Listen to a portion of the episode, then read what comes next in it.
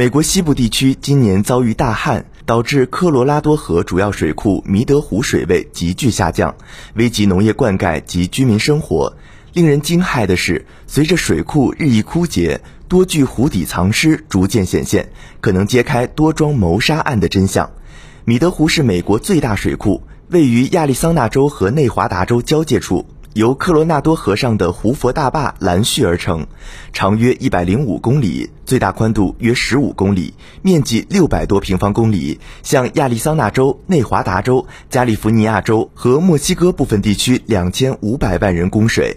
这座水库距离赌城拉斯维加斯四十多公里，而坊间早就流传着赌城黑帮斗勇比狠、掀起血雨腥风的种种传闻，其中包括杀人后弃尸湖底的说法。据多家媒体报道，随着近日米德湖水位骤降，已有多具尸骸从湖底显现，其中一些人的死亡时间超过几十年，有明显谋杀痕迹。例如，一名死者身上有枪伤，被塞在桶里投入湖底，作案者显然以为可以让真相永远沉在湖底。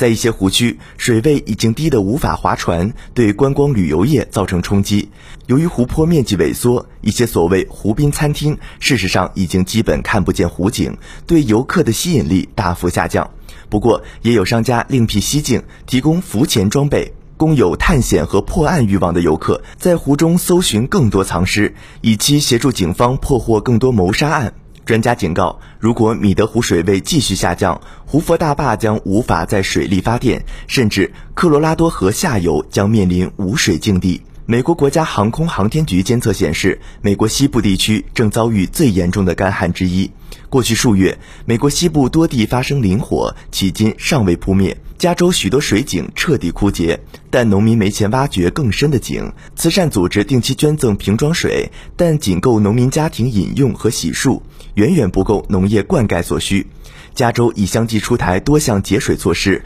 包括要求居民减少淋浴时间。本栏目由南方都市报出品。